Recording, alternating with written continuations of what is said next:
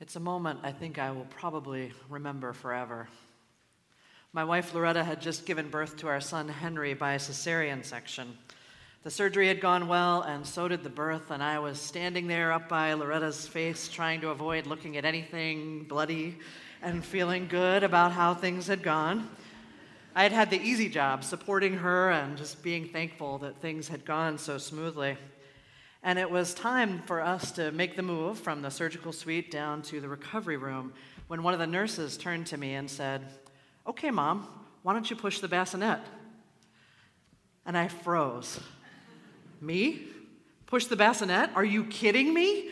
There is no way I am qualified for this. I think I tried really hard to hide my horror that she had asked me to do this big task. You know, our son was probably asleep, swaddled, and in a safe bassinet, but no, I was so scared to push him down the hallway. I was unfit, unqualified. I had made false starts. I couldn't possibly be the one. You must be kidding, I thought. But no, she kept looking at me. I was going to have to push the bassinet down the hall, and I did. I did it very slowly and carefully. I probably went slower than Loretta would have done had she gotten up and walked, but I did it. I think that we know this feeling I am not fit. I am not worthy. There is no way I could be the one in this moment whom you are asking to do this task. Over the generations, we know this is a common human experience. The Hebrew and scripture, uh, he, the Hebrew and Christian scriptures talk about this experience again and again of being called, but of feeling unworthy, unable. They talk about Moses, who is known as the one who brought God's Ten Commandments, and yet also in the scriptures it tells the story of Moses saying, Oh no, no, I am a terrible public speaker. There is no way I am going to do this job. I think whether it is parenthood or marriage or a friendship that we are in the midst of, whether it's something that's coming up at school or at work, whether it's answering the call of our heart to stand on the side of love and work for justice, whatever it is, I think we know that feeling of no. You must have the wrong person. You can't be looking at me to do this. There's no way. I'm, I'm too busy. I'm, my life is too full. I don't have what it takes. I'm unfit. Ask someone else. We know that feeling that the poet talks about this morning. And we know too that there are moments when we are the one, when we must answer yes, whether that word comes to our lips fiercely or haltingly, it is us. We are the ones who must be sent.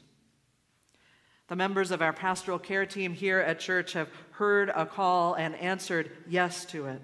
They have stepped forward with their full lives, with their human selves, with the training and support and spiritual grounding of this church, and they have said yes. They will be there with us. They will make the love that we talk about every week here tangible through their actions and their commitments. It takes all of us to care for one another, to work for justice in our world, to care for this church of nearly a thousand members and so many friends and many of you offer that care and support. As you sit in the service today, I hope that you will hear a call to step forward in a way that feels right to you. If caring for others here at church is the right way for you, I hope you'll stop by the tables in the foyer after the service this morning and visit with Kathy Koskren and Kathy Erberg, the co leaders of our congregational care ministry. They will be there inviting you to sign up to be called upon when needs arise. There'll be lists to be on for folks who want to make and deliver a meal or offer an occasional ride, to knit comfort shawls and baby hats, to support our memorial receptions, and new this year, to help with small jobs that help our older or differently abled church members and friends stay in their homes.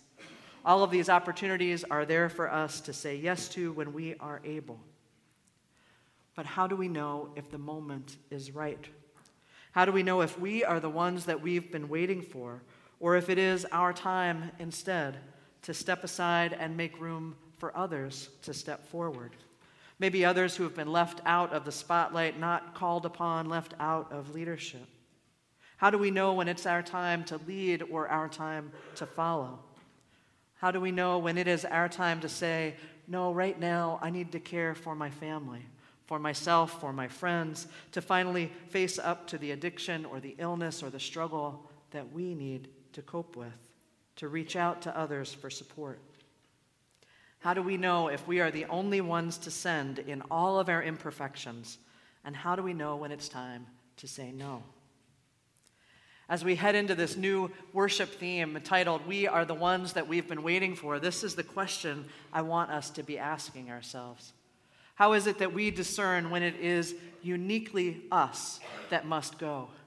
How do we know when what is before us is what we say yes to or what we say no to?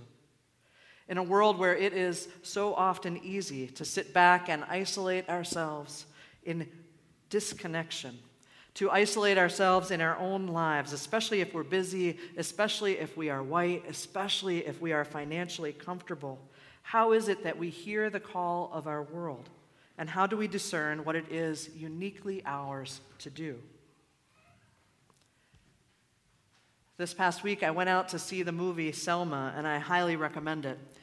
As somebody who grew up hearing the stories of the civil rights movement, while reading them and look, you know, hearing speeches and hearing the music and the stories, it was especially powerful to see this movement represented visually, to see the story of this moment in time on the big screen, to get to explore with the film the inward lives of the marchers and the organizers, not just to see the facts of the history on a timeline or to read the words of a speech.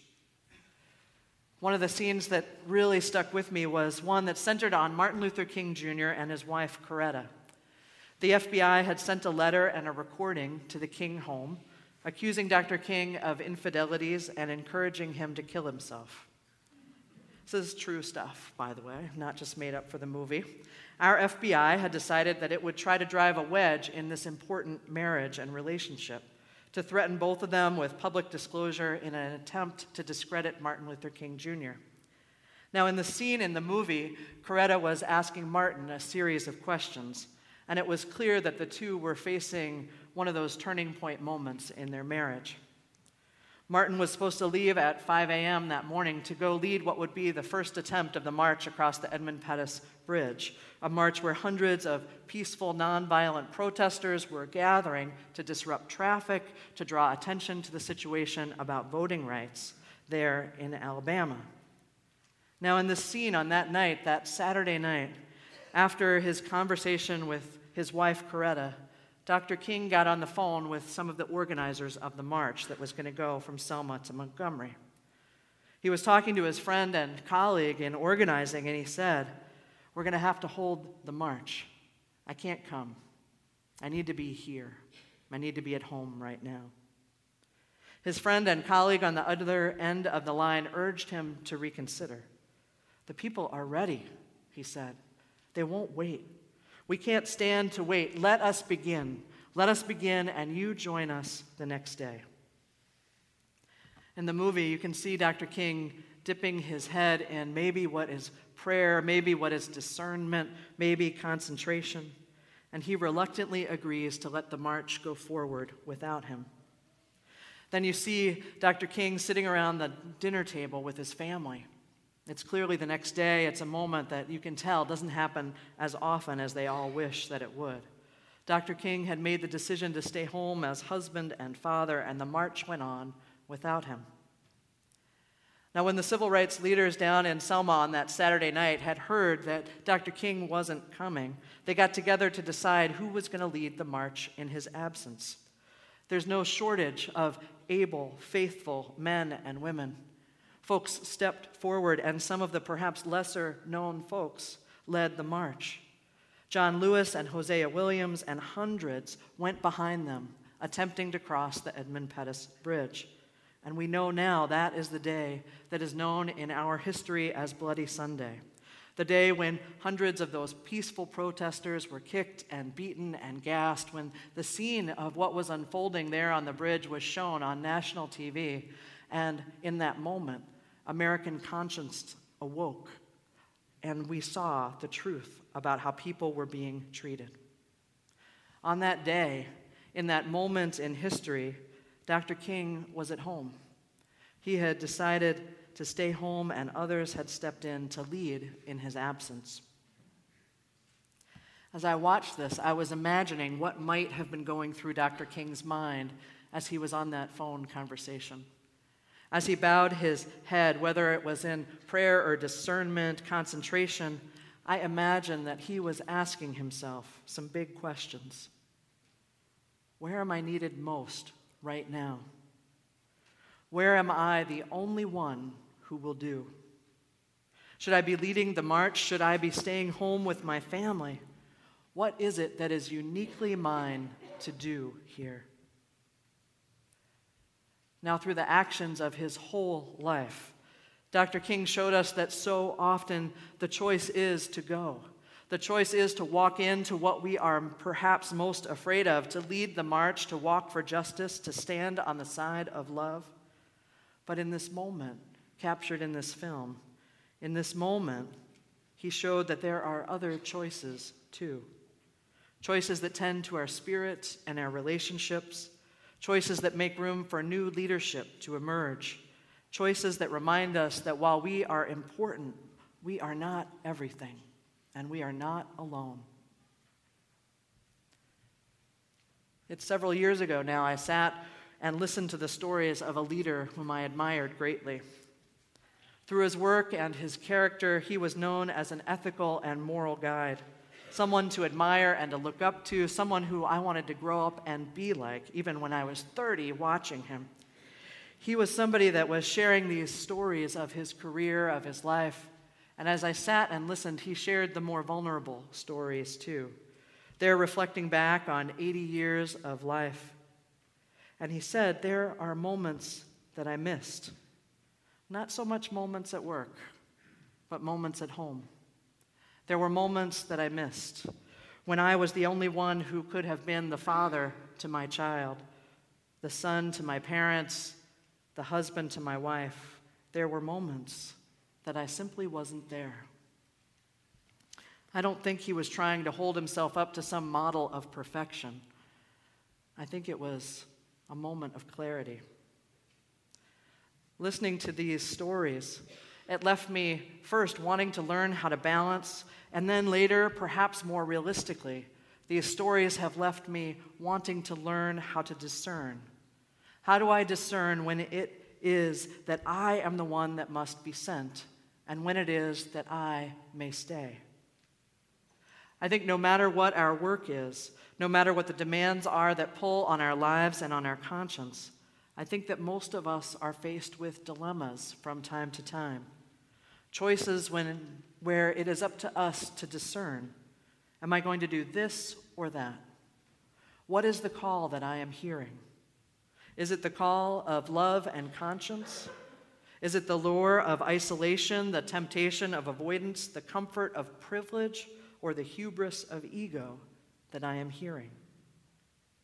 Sometimes it is easy to tell the difference, other times, not so much. I know for me, I need a circle of people around me. I need to draw on my spiritual practices to truly hear the voice of love and conscience with clarity. Some of you might remember it was just about a year ago, about this time of year, when I went out of town unexpectedly and missed a Sunday when I was scheduled to preach here. It was the first time that I had ever missed a preaching engagement by choice, and it wasn't an easy decision to make. In fact, I think if I hadn't been having lunch with a group of dear colleagues and friends that preceding Thursday afternoon, I'm not sure that the decision would have come out that way at all. You see, I had gotten a call on Wednesday night that my oldest and closest friend's mother had died suddenly at her home.